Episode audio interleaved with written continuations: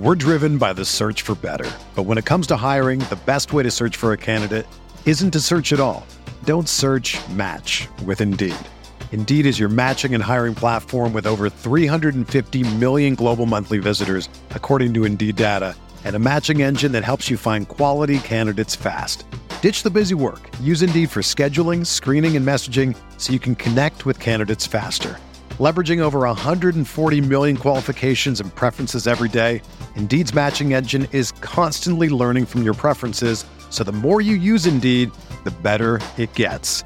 Join more than 3.5 million businesses worldwide that use Indeed to hire great talent fast. And listeners of this show will get a $75 sponsored job credit to get your jobs more visibility at Indeed.com slash BlueWire.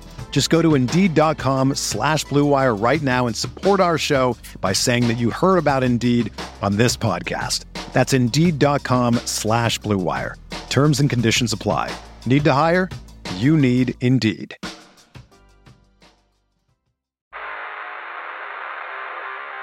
You don't want it. You don't need it. But you're going to get it anyway. The Kevin Sheehan Show. Here's Kevin. Basketball has been great to me. And for me to get in this Hall of Fame is like unbelievable. And thank you very much.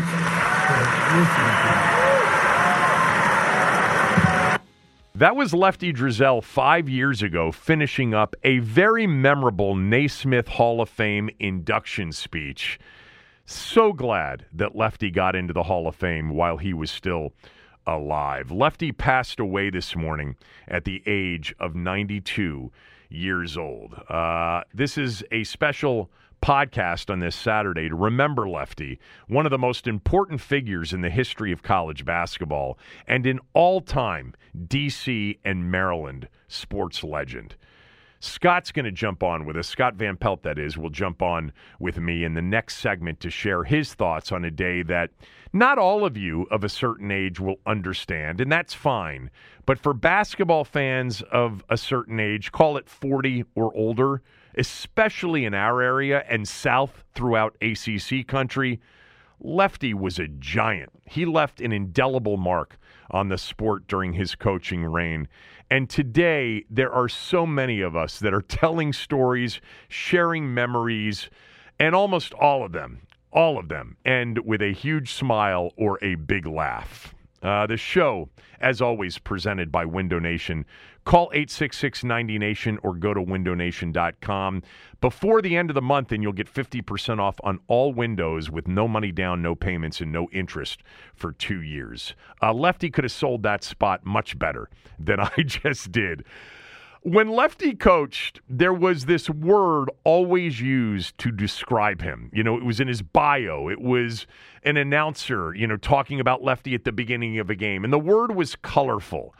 It was always part of the description of Lefty. Uh, it was the definition part that says colorful means interesting, lively, exciting. And he was all of that. You know, there isn't a writer in the history of DC or Maryland or anywhere on Tobacco Road that covered college basketball that wouldn't tell you that Lefty's interviews, his press conferences, were must watch or must listen. But Lefty was so much more than just colorful or just an entertainer.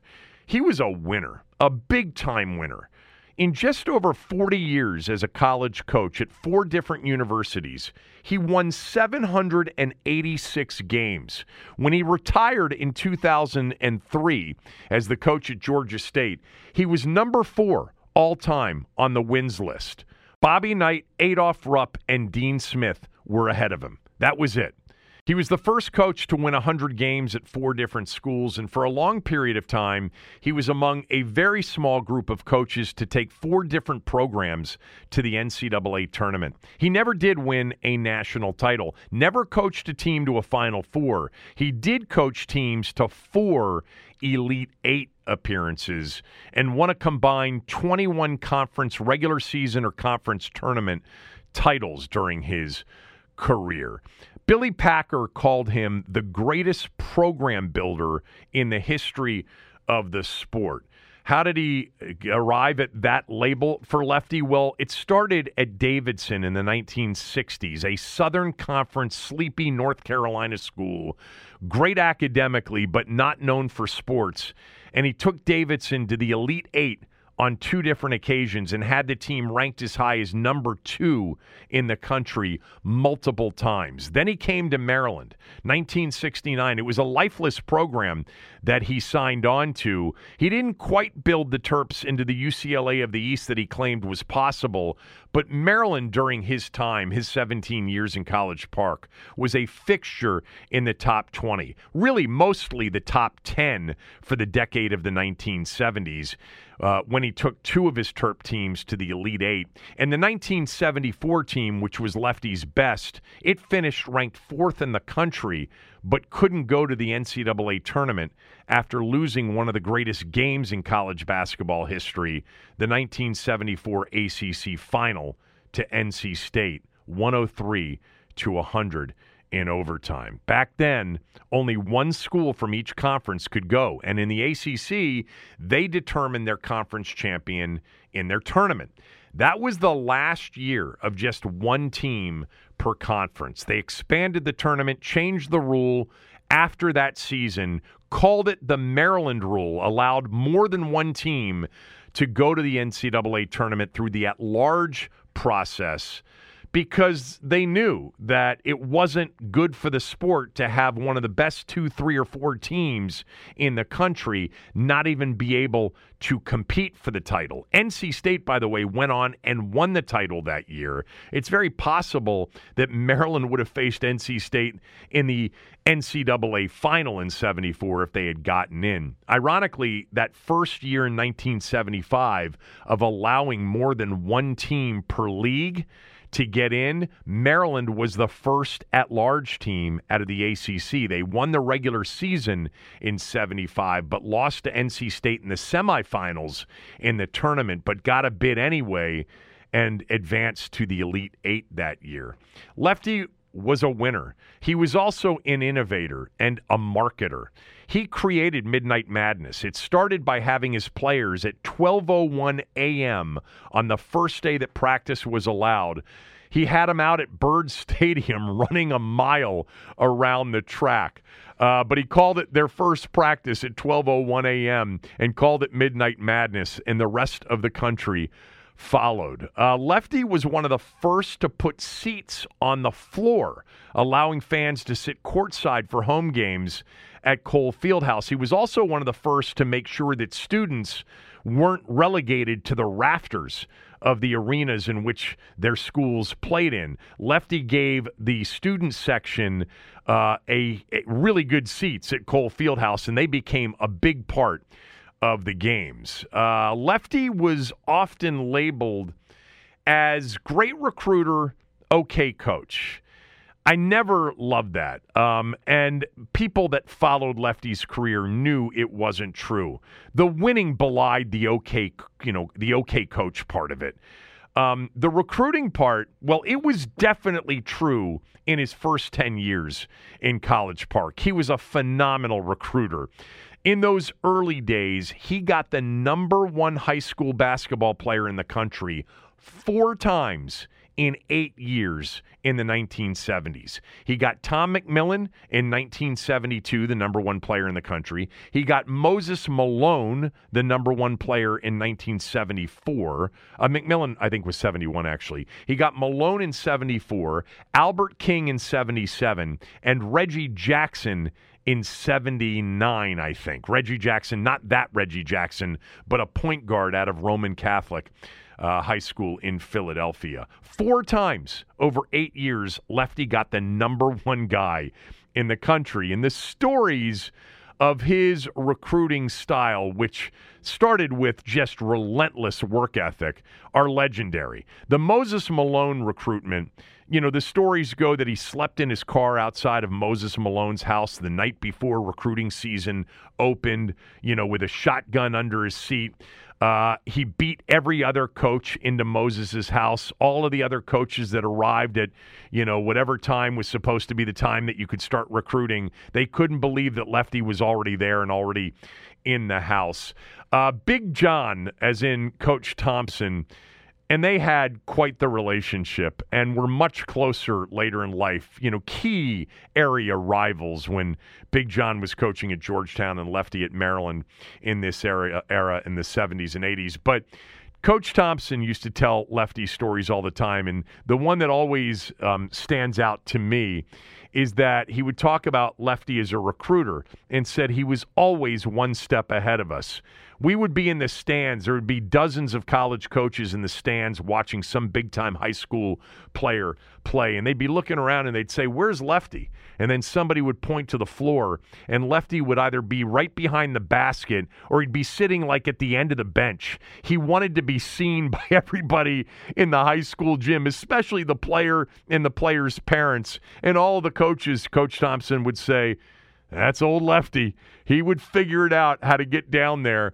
And, you know, when everybody else was just in a pack of wolves, Lefty would stand out. Um, Lefty sold encyclopedias door to door when he was a young coach you know, in high school, wanted to coach, but had to convince his wife that he could make enough money while coaching. And so he sold encyclopedias door to door to bring home enough money to support the family. Lefty was a legendary salesman, which of course translated into him being a legendary uh, recruiter. I do think, though, that the great recruiter but not a great coach was really you know, a bad narrative and sort of flipped on its head.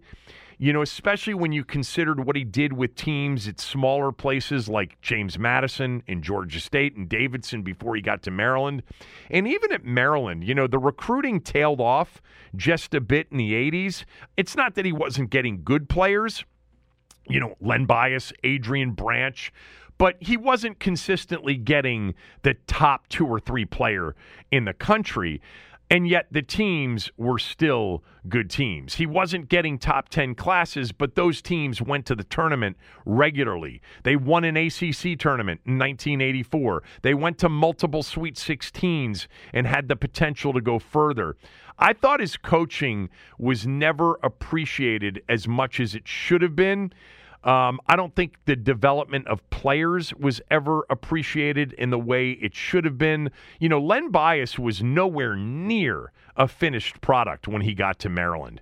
In his later years at Maryland, Lefty developed guys like Keith Gatlin and Jeff Baxter and Jeff Adkins and Speedy Jones and, you know, guys like Terry Long who weren't overly talented into serviceable, serviceable big men in the ACC. He turned Derrick Lewis into one of the great defenders and shot blockers in ACC history at the time. He got so much out of those players and those teams, and I, I don't think he was ever – appreciated for the coach he was and the developing the developer of players uh, that he was. Um, Lefty was such a great leader. You know, he was a bigger than life character. You know, and a mentor you know he he was a big dude. Uh, people that that were never around him in person don't understand. He was six six, and he had this big booming voice and a personality that just made him, you know, the room, not the the biggest voice in the room, but but actually the room. Moses Malone, until his dying days, referred to Lefty as a father figure to him. You know, that Moses Malone lefty relationship was really special. Moses was at the time probably the most highly recruited high school player in history, or cer- certainly one of them. It's not an exaggeration. I mean, guys like Ralph Sampson and and Patrick Ewing and a guy like Kenny Anderson came along and they were massively uh, big time recruits. But Moses was up there in terms of the most sought after high school players of all time. And anybody that signed Moses in 1974 was like guaranteed national championships, plural. He signed with Lefty. And then, just as classes started in 1974, Malone got a visit to his home from the Utah Stars of the ABA. They offered him $250,000 in cash. And according to Lefty, they rolled the cash out on the table in his house. Moses didn't accept it. He called Lefty, and Lefty went down to Petersburg, Virginia. Keep in mind, Lefty has just signed the number one player in maybe of all time. School's about to start in a day or two. Lefty's going to probably get a national championship or two with Moses Malone. Lefty goes down to Petersburg, Virginia, sits with Moses and Moses' mother and, and I guess other family members. And he told Moses, You call Utah back. Tell them that, they, that if they come back with a million dollars, you'll take the money and play for them. They came back a day or two later with a million bucks, and Lefty told him to take it. That was big money in 1974. Lefty thought it was the right thing for Moses and his family to take the money and go pro, and he did. So Moses never played at Maryland. But throughout the years, you know, when Lefty would tell stories about his players, he would tell stories about Moses as if he played for Lefty. You know, when we had Moses, uh, but Moses never played for Lefty, but the two of them stayed super close until Moses Malone died at a very young age in 2015. Um, the Maryland team that Malone would have been a freshman on in 1975, that team went to the Elite Eight without him. It had John Lucas, Brad Davis, Mo Howard on that team. They lost to Louisville in the Elite Eight. They probably would have won the national championship in 75 had Moses at least played a year. Um, you know, Lefty's wins were great, but Lefty's losses are also part of his legend because for all of us that lived and died with every one of those Maryland basketball games, I think the losses are just as imprinted in our brains as the wins are. Lefty lost the ACC tournament final five times before he finally won it 40 years ago this March. He lost it in 72 to Carolina. He lost it to 7 in 73 on a bucket by David Thompson at the gun by 2. He lost in 74 in the greatest game in ACC basketball history, you know, by 3 in overtime to NC State. He lost to Duke in the 80 final in Greensboro on a very controversial finish. Buck Williams rising to tip in an Albert King miss at the buzzer, and he gets undercut by Kenny Dennard, no call, and Maryland loses that ACC tournament final by a point. The next year, in 1981, they're in the ACC final. They beat number one Virginia and Ralph Sampson in the semis. That, by the way, was a tournament played at the Capitol Center in Landover. They lose to North Carolina by a point. I mean, they lost five ACC tournament finals, four of them by two, three in overtime, a point, and a point. I mean, rare lefty, by the way, just rarely got the best of Dean Smith. Carolina was the team, you know, and the rival. NC State to a lesser degree. It wasn't Duke back then, and Lefty just didn't have Dean's number. He was the only coach in the ACC that Lefty didn't leave with a winning record head to head against. He was 10 and 29 against Dean Smith in his time uh, at Maryland. And man, so many of those losses were painful. Some of the better regular season games of that era. They lost a 95 to 93 overtime game in which they had a 10 point lead in the second half at Carmichael in Chapel Hill. They lost a four point lead in the final 20 seconds uh, in Chapel Hill and lost by a point. They had a chance to beat North Carolina, who was number one in the country, with Michael Jordan on the team. And Lefty put his son Chuck into the game, who didn't play that much, and call the play to get Chuck the final shot. And Jordan threw it into the thir- into the third row. Although all of us, I think, believe it was goaltending that wasn't called. But Lefty was asked after the game why he had Chuck take the final shot. And he said, Well, he's my son. I wanted my son to take the final shot and beat North Carolina. But man, there were just some brutal losses in Sweet 16 games to Georgetown in 1980. They lost to a point to Illinois in 84 with bias. That looked like a Final Four team. The, the next year in 85, it also looked like a team capable of, of getting to the Final Four, and they lost by three to the eventual national champions, Villanova in a game, by the way, where Len Bias was three for 17. It was probably the worst game of his career. But man, the wins were memorable too. I mean, they were the the last two head to head against Dean Smith for Lefty in 1986 included the legendary Len Bias game in the Dean Dome. They were the first to win a game at the Dean Dome as a road team. Bias went for 35 and, you know, had the memorable steal and the backwards dunk. And Keith Gatlin threw it off Kenny Smith's back and scored at the end. They won 77 to 72 in overtime. A few weeks later, Lefty beat Dean again in the ACC tournament quarterfinals. So the last two of Lefty's tenure at Maryland head to head with Dean Smith, the Terps won both of them. Um, the ACC tournament title in, in 84, 40 years ago that was so sweet. I think it may have been for for fans the most emotional win for for lefties teams because he had failed five times in the final and all of those games were so, so painful in the way they ended. But he finally got that ACC tournament title. Bias was breaking out as a sophomore, had 26, was the MVP of that tournament. They won by 12 over Coach K's Duke team. Those were the early years of Coach K at Duke. They had not yet gone to a Final Four. Um, he promised to strap the trophy to the hood of his car and drive it all around the state of North Carolina if he ever won the ACC tournament. Um, but by the time he got to 84 and was 0 for 5 in the finals, I think he just uh, celebrated with family. But that game was so emotional for uh, Maryland fans to see him finally, you know, get over the hump, uh, get, get over the hump in the ACC tournament final. Um, there's a game that many who are older than I am refer to in terms of being memorable.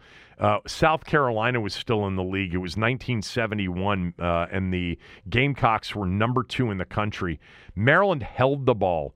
They led four to three at halftime, and they won on a Jim O'Brien shot late in the game, 31 to 30.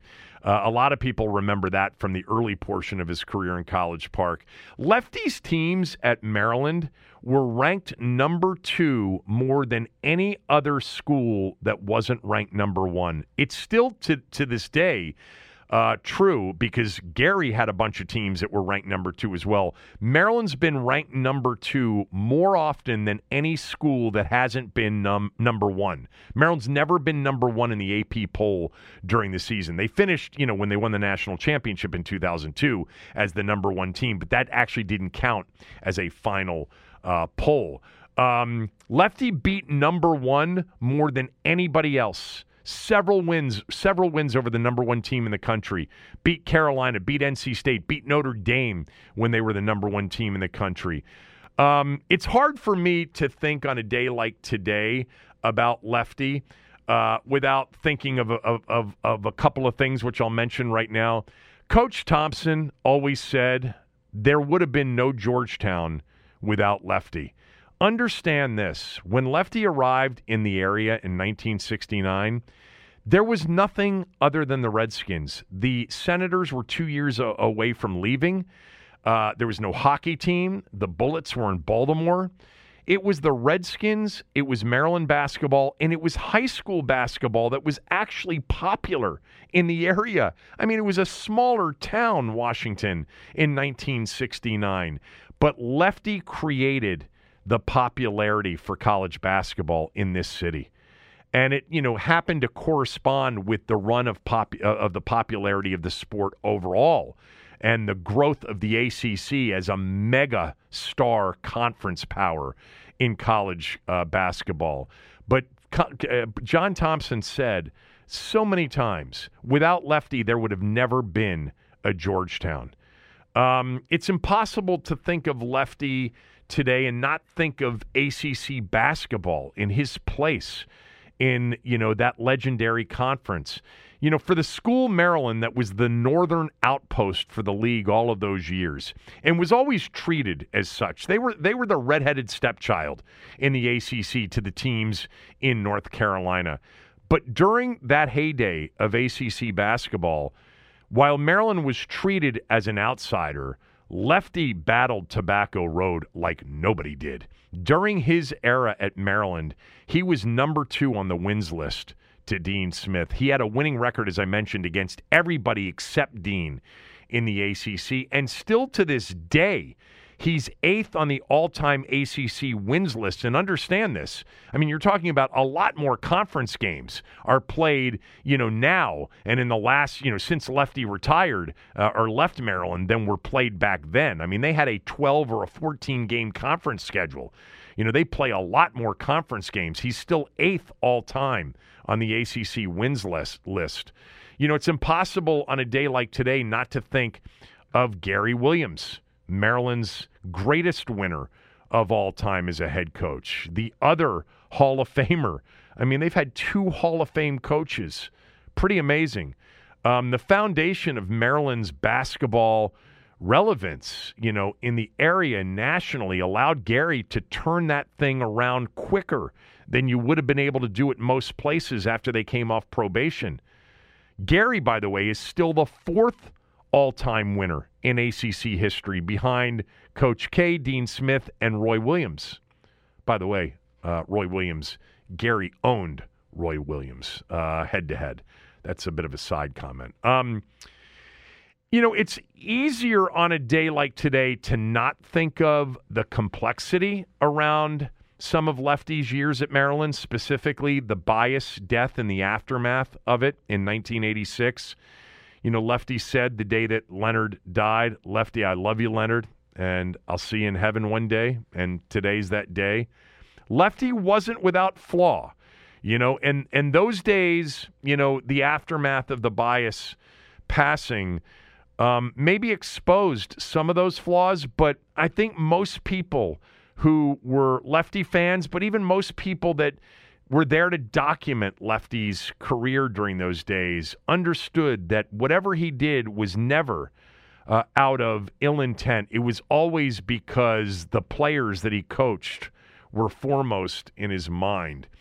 Um, by the way, Lefty said after the Moses Malone recruitment ended, um, and there was talk of investigating Maryland because they got Moses and nobody else did. So somehow Lefty had to cheat to get him. Uh, Lefty said, quote, I fully expect an NCAA investigation. It doesn't affect me at all. I welcome it. I've been in this profession for 15 years, and you've never seen one of my teams on probation, and you never will. When I get so I have to cheat to win, I have other ways to make a living. Closed quote. He never was on probation anywhere he went. Um, it's hard not to think about Cole Fieldhouse when you think of Lefty. Uh, it was there when he got there, and it hosted the most famous championship game in 1966, the Texas Western team, which was the first NCAA champion to start five black players. Um, but it wasn't really Cole Fieldhouse in the way Maryland fans knew it until Lefty got there. You know, summing it up, to walk into that arena for a big game on a cold winter night. Just to think about it, as I'm doing it right now, the hair is standing up on the back of my neck. In the same way that I think of RFK and walking into RFK for a big game against the Cowboys. To walk into Cole and to walk through that you know area, that foyer area before you go through that second level of doors and walk into the arena and then you'd look down and it was red everywhere, and maybe Carolina's powder blue road uniforms are going through layup lines. It was a spectacle. I mean, back in that day, it was Cole Fieldhouse and RFK Stadium in this town. Those were the two venues. Still to this day, for me, the two greatest venues uh, of all time. I mean, it was a cauldron. It was filled with passion, with bloodthirst. Um, it was special, so special. So many nights in that building that so many of us have talked about and will talk about for the rest of our lives. Lefty started it. Gary took it to an incredible level as well. What a building. You know, what an atmosphere and what memories. Um, what else do I want to say uh, before we get to Scott? You know, Lefty was Lefty was so comfortable being Lefty. I mean, he was an original. He was totally authentic. And that meant saying exactly what was on his mind, you know, in the moment. And doing it, by the way, with this southern drawl, born out of you know a Virginia Tidewater, you know Norfolk, Virginia area uh, childhood where he grew up and he started his coaching career as a high school coach. You know, he had, he had this you know Southern country accent. He would you know deliver a malaprop or, or two for sure, um, and it would occasionally draw the wrong conclusion about him. He was super sharp. You know, that old saying, dumb like a fox, was often used by those who knew him and definitely those who competed against him. He was an honors student at Duke, okay? Uh, he didn't care, though, that you thought differently about him. He, there's this famous rant from uh, the Maryland coaching days. It's the I can coach rant. Uh, I don't remember specifically the details uh, or what led up to it, but it was a press conference, probably leading up to a game against North Carolina, and somebody brought up Dean Smith, and Lefty went off, and he said, "I may not be able to." Coach X's and O's like Dean Smith can. I may not be as smart as Dean, but I can coach. Check my record, you know, and it w- went on and on with this I can coach he never backed down to anybody, that's for sure. And he never acted like anyone else but himself. I mean, he was a true original. Rest in peace, Lefty. We'll get Scott's thoughts next. We're driven by the search for better. But when it comes to hiring, the best way to search for a candidate isn't to search at all. Don't search match with Indeed. Indeed is your matching and hiring platform with over 350 million global monthly visitors, according to Indeed data, and a matching engine that helps you find quality candidates fast. Ditch the busy work. Use Indeed for scheduling, screening, and messaging so you can connect with candidates faster. Leveraging over 140 million qualifications and preferences every day, Indeed's matching engine is constantly learning from your preferences, so the more you use Indeed, the better it gets. Join more than 3.5 million businesses worldwide that use Indeed to hire great talent fast. And listeners of this show will get a $75 sponsored job credit to get your jobs more visibility at Indeed.com slash BlueWire. Just go to Indeed.com slash BlueWire right now and support our show by saying that you heard about Indeed on this podcast. That's Indeed.com slash BlueWire. Terms and conditions apply. Need to hire? You need Indeed. If you're a basketball junkie, then you know there's no better time of year than the NBA playoffs. Twice a week, JJ Redick is cooking on his podcast, The Old Man and the Three. He has guys come on in all stages of their careers to talk about the league and share stories you won't hear anywhere else, including Devin Booker on why he talks so much trash, Ray Allen's epic free throw competitions with LeBron in Miami, and the moment Tyrese Halliburton knew Pascal Siakam would be a good fit in Indy. In addition to player interviews, every Monday JJ breaks down the top three things happening around the NBA with unmatched analysis, not outlandish takes, and is often joined by masterminds of the game like Tim Legler to dive deep on rookie reports, trade breakdowns, and why is mean mugging now a tech? You won't find another outlet that covers the game as comprehensively and with such insight as JJ does it on The Old Man and the Three. Make this your companion podcast during the playoffs. Listen to The Old Man and the Three ad free on Wondery Plus or wherever you get your podcasts. If you have a moment to rate and review this podcast, especially on Apple and Spotify, it would be much appreciated. Uh, following us and subscribing to the podcast is a tremendous help as well. Scott is with us, and I'll just start by asking you for your thoughts on the old left hander. He was always our guy.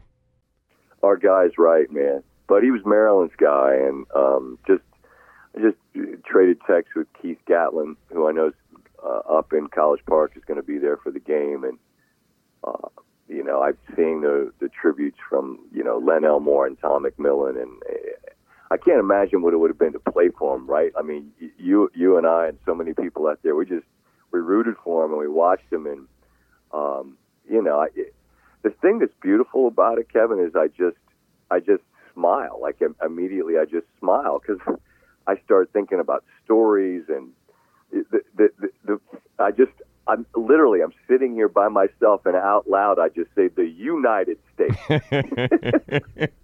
yeah. And you're laughing, and, and, and people that know would be laughing. That the gist of it was that Lefty and, and Maryland had went to the Alaska shootout, and they lost the game to somebody up there. And at some point, he came back and said they Lefty told the reporter that they hadn't lost a game in the United States this year, and they said, "Well, coach." You lost in Alaska, and he goes, "No, no, I, you know, I mean the United States." exactly. As if that had, wasn't part of it. Which, right. Yeah, I mean, he, he wasn't exactly sure where the 50 came from. yeah, I mean, yeah. it was, it was up there, way up there someplace, but it didn't Yeah. feel like it was united. Uh, but my gosh, he he he made Maryland matter. He, you know, he he was willing to say things like we're going to be the UCLA of the East, and you know they you you come up short because it was an era where obviously you could lose in overtime to NC State as a top five team and didn't make the tournament because at the time you know that that's that was the rule. Only one team went. They changed the rule, and at large teams initially were they called it the Maryland rule. I mean they changed they literally changed the rule to the NCAA tournament because the idea that Lefty and Maryland not being in the field was just preposterous. Like, how could you have a tournament and not have a team that good in it? Well, well, let's change that. Unfortunately for the, that '74 team, it was a year too late. But um, I, I, I, you know, every person listening that was lucky enough to be around and grow up in the time of Lefty has his or her own um, memories and you know moments that that you were maybe irate with him, but you loved him no matter what. Yeah, I mean, you know, in talking about the, the those early years, because those are the first years we remember, uh, and it was so important to so many of us. But one of the reasons, and I tried to explain this, that it was so important was it was him for sure, but there really wasn't anything else in town, too. I mean, he came in at a time where baseball was leaving. We didn't have hockey. We actually didn't have an NBA team. It was the Redskins and Maryland basketball. That was it. And he was so out there in terms of personality and so good as a coach and built it up so quickly. It just mattered in a way that I don't think people in this generation can understand how big Maryland basketball was uh, you know, during lefty, and, and of course it carried over, you know, it, it, almost exponentially into into the Gary era. Without a doubt, but I, I think that that what what Lefty helped make um, is get what could Gary have done what he did without what Lefty did initially? I mean, it's it's right. It's foundational building blocks that create an idea of what a place can be, and um, you know what Cole was, and you know I know you and I both have so many memories of so many nights in that building, and you know just waiting to hear the drums start. If you could hear the Amen chorus at the end of it, there's just nothing nothing like it. And you make a great point of, of just how big it was. The times were different. Um, like the, the caps didn't exist. Uh, and then when they started, they were horrendous and whatever. But um, I, I, I'm he. I'm just. I'm glad I got to, to to know him as a man, like away from it. Um, you know, I, we went to his camps Yep. and uh, there's basketball camps, and I remember the speech every year around Yeah. the third or fourth day, and he'd tell, he'd say, "Now, some of you little kids, you got to take a shower now. You can't just jump in the pool. You start to stink." He's like, "I can't send you home to your parents stinking." Yeah. Uh, Uh, what about ice cream? Tell this. it- Tell tell everybody the ice cream story. Uh, I don't know uh, what about how No, just have, how- ice, how- uh, have an ice cream party. Yeah, I mean, basically, Lefty. Like, I went one year because I went to the St. John's DeMatha basketball camp every other did I. summer. right? Coach Um, Gallagher, Coach Wootten. Yeah, and and but the one summer it was you know Lefty was barely around. By the way, eh, I, I think people don't realize he was such a bigger than life figure because of personality, but also because his because of his physical stature. He was six six and he had a big booming voice. And when he walked, you know, on that concourse level and would walk down for camp. I mean, he was a larger than life figure, but at the end of the speech about, you know, don't jump in the pool, some of you little guys got to got a shower, he would say, "But hey, you guys try hard today. We're going to have ice cream tonight."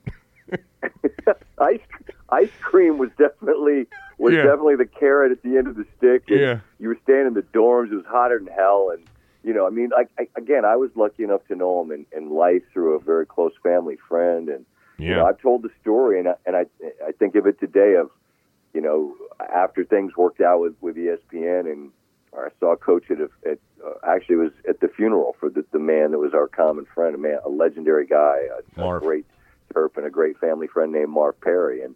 And coach said, "You know, you're doing great, boy. I'm proud of you." I said, "Ah, coach, I just got lucky." He said, "Son, if it was luck, it would have run out by now."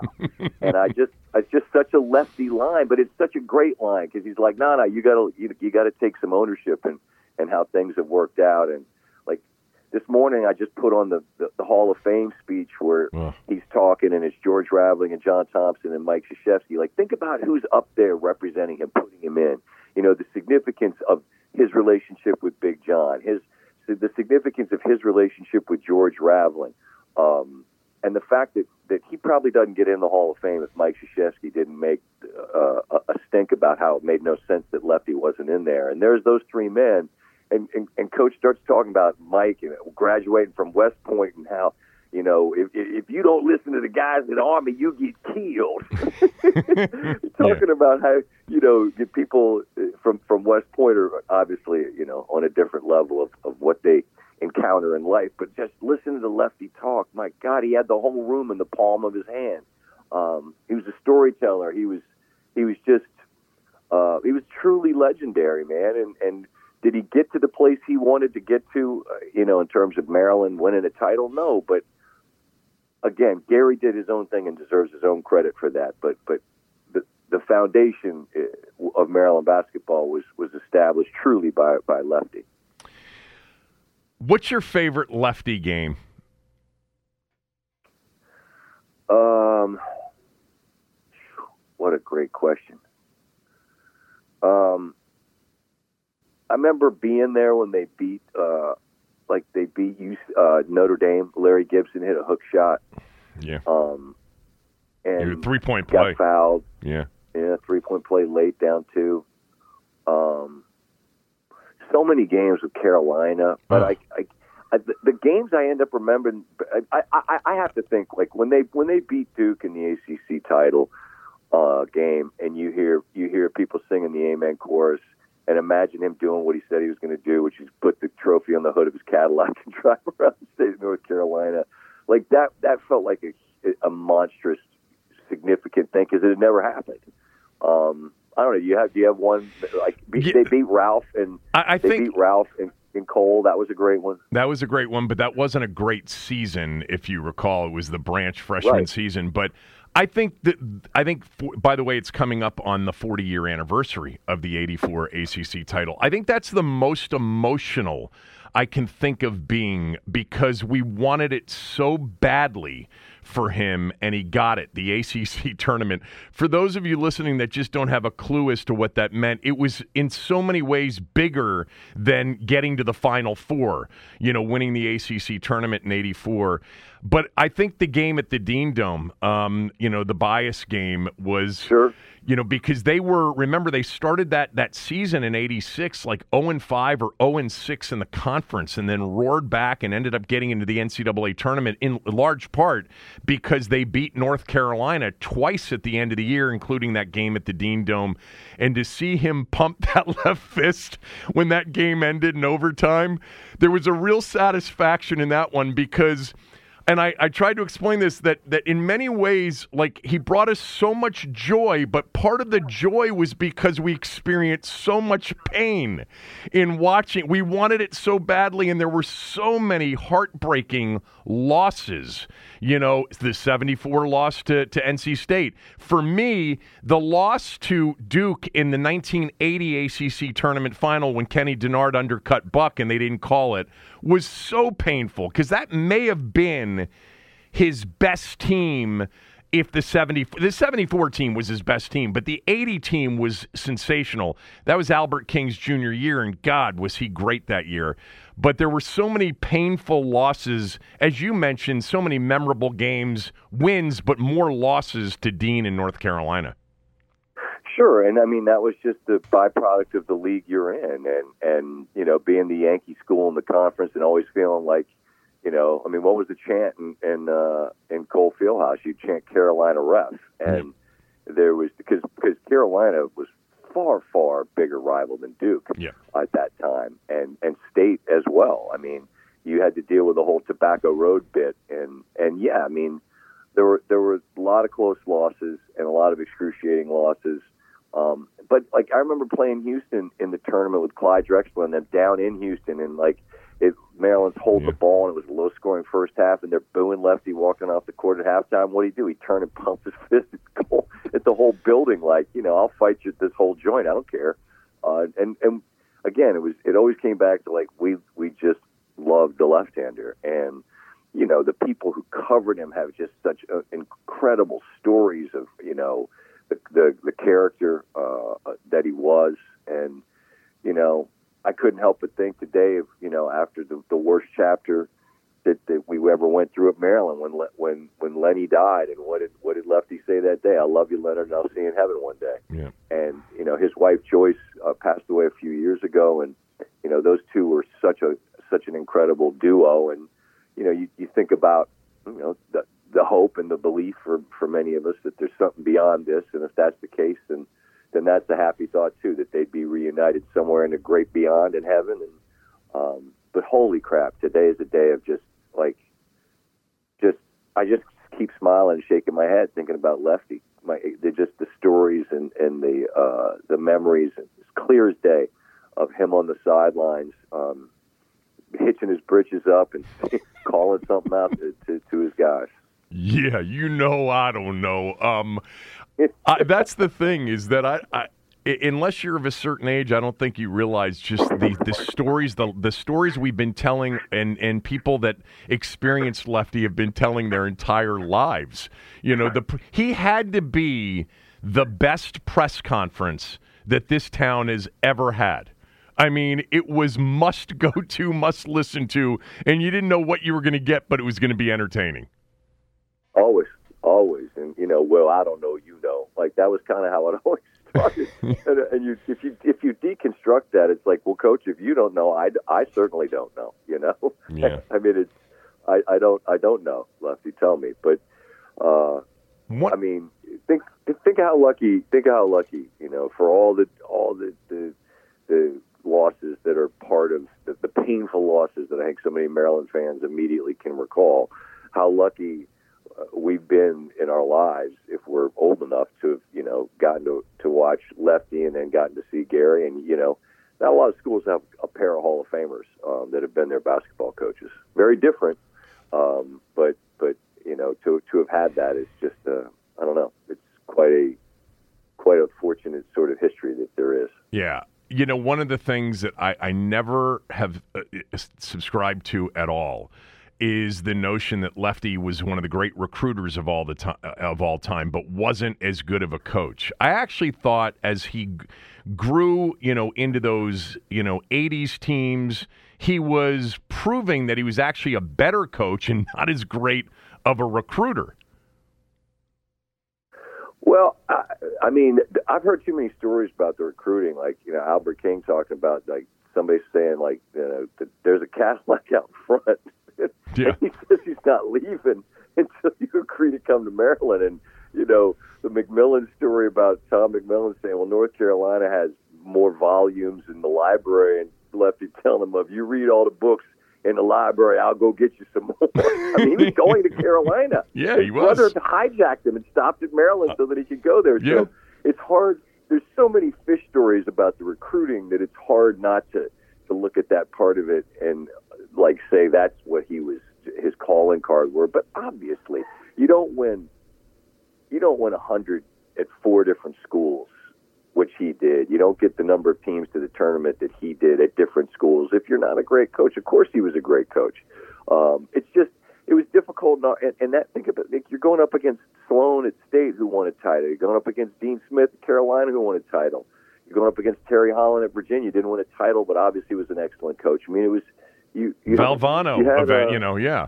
O- of course, of course, Jim Valvano, another title winner. I mean, it was it was murderers row in that league, and and uh, you know, he he won more than his share, and you just weren't gonna you weren't gonna be able to dominate a league like that. That's for sure.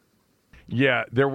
That's just it's it's just a shame that Lefty didn't get a team to the Final Four because he would have been one of the all-time great Final Four shows uh, in the week and the days leading up to no it. Question. Um, no question. You know that that McMillen story. You know, remember I had him on for one of those lunch with a legend shows. You know, it took me about uh-huh. five years to convince him to do it, and then you know and then he did the thing where the thing started at 11.30 and he calls me on the phone and he said kevin i'm going to need another thousand dollars to do this. And i said are you effing kidding me. And he said nah man i'm just joking with you. I'm getting off the escalator right now which was hysterical. But um oh, i didn't know that. Yeah I, I, thought I, I, thought i told you that story. But the um as part of that show you know the mcmillen recruiting thing was just phenomenal. I don't think people realize this. In the 70s lefty recruited the number one player in the country four times. Mcmillen was actually the number one player. Walton was two then he got Moses, who never played for him. Then he got Albert King, and then he got a player by the name of Reggie Jackson uh, out of Roman Catholic in Philadelphia, who was the number one player. But part of the McMillen story was that they the school told him all the dorm rooms are filled up. We don't have a dorm room for him.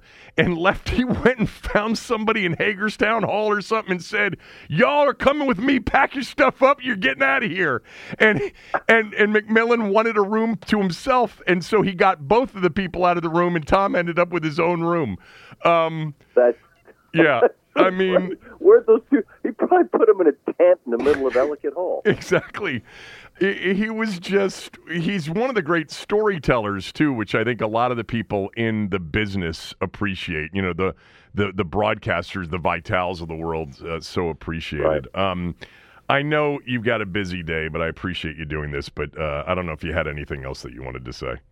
Well, I mean, I just I, I, that I, I mean, I, I truly, truly, truly know that we, you and I, and so many people that will listen to this, feel the same, which is that you know we just love the guy. Was he perfect? No, no. But who is? None of us are, and um, I'm just I'm I'm grateful. I'm so grateful that uh, that he got into the hall, and I think it's he's deserving of it. You know, the era that he was in made it so much more difficult to to have the kind of accolades that those that, that followed could have, and and in part some of them have them because Lefty came before him, and and as we as we discussed earlier, had a team that was so good that didn't make it that everyone realized how dumb it was that so few teams made the tournament. Um, but whether it's Midnight Madness or you know whether it was willing to put his neck out there and and, and make bold claims, um, whether they came true or not, he wasn't afraid to uh, you know to, to say what he what he felt in his heart. And I just we were lucky as hell to have a guy like Lefty, and I know I love him. Uh, I know you do. I know you did too. And I just uh, Maryland basketball is is in his debt forever because because of what he uh, what he helped set forth. You know, and um, you know, I I just hope that, that, that, that the people that are going to the game today, especially the students that wouldn't have the slightest clue, hopefully they spend a little time like doing a little you know little digging. It doesn't take a lot uh, with social media. You can kind of go down a wormhole and find out a little bit a little bit about the guy. Um, but he, he was he was like a real life fish story. Whatever you hear about the guy, like it's true. Like whatever you hear about Lefty, it's true. All right, I will talk to you later. Thanks for doing this. Appreciate you, man.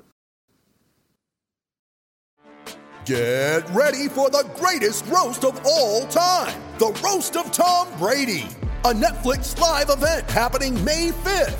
Hosted by Kevin Hart, the seven time world champion gets his cleats held to the fire by famous friends and frenemies on an unforgettable night where everything is fair game. Tune in on May 5th at 5 p.m. Pacific time for the Roast of Tom Brady, live only on Netflix. When you need mealtime inspiration, it's worth shopping Kroger, where you'll find over 30,000 mouthwatering choices that excite your inner foodie. And no matter what tasty choice you make, you'll enjoy our everyday low prices, plus extra ways to save, like digital coupons worth over $600 each week. You can also save up to $1 off per gallon at the pump with fuel points. More savings and more inspiring flavors make shopping Kroger worth it every time. Kroger, fresh for everyone. Fuel restrictions apply. So I got this text this morning from my good friend Andy Pollin. Andy texted me, best lefty off the court story was the one he told you and Tom about Moses Malone and the milkman. So I will tell that story right now, as Lefty told us during that lunch with a legend appearance that I referred to with Scott in the last segment, the one where we had to pay him, and then he wanted more money right before, but was really actually just kidding. Kevin, I need a thousand dollars to do this. Lefty, the the show is starting right now. I'm just kidding with you. I'm getting off the escalator right now. Um, but it was actually it was really hard to get Lefty to do it because he wanted to get paid to do it, and we didn't pay any of the people that we got to do this. We got some, you know, we had Coach Thompson, which was a memorable one. We had Sonny Jurgensen, we had Joe Theismann, we had Dexter Manley, we had Jim Palmer. You know, it was a series that we did over about a five year period, maybe, where we I don't know how many we did a year, two or three, maybe four a year, and we sold tickets down at Morton's on Connecticut Avenue and those things sold out. And I'll tell you, the demand for Sonny Jurgensen, Gary, Coach Thompson, and Lefty. Those were the biggest, overwhelming demands. We sold the event, those events out in like five minutes, and uh, we could have we could have held it at a much bigger venue and and probably generated a lot more revenue, which would have allowed us to pay Lefty a little bit more. But anyway, Lefty wouldn't do it until finally I was able to shake up some money to pay him. I mean, I called him for like four straight years, and I finally said to him, I'm going to come down there in a station wagon, park it in front of your house until you say yes. And he laughed and he said, Just give me a little bit of money and I'll come up and do it. So I don't know. I think we got him like twenty five hundred bucks. It was nothing, and we picked up his hotel bill, you know, uh, and for the night. And so anyway, one of the stories, and he told so many of them that day.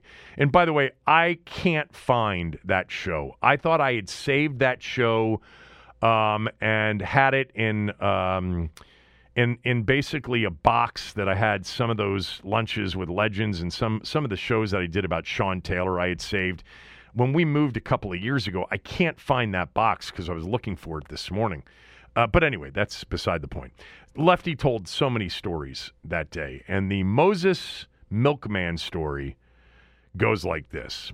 So, when Moses finally signed with Maryland in 1974, Moses said to Lefty, I can't get any good pickup games down here in Petersburg without going to the state penitentiary. Lefty said, What?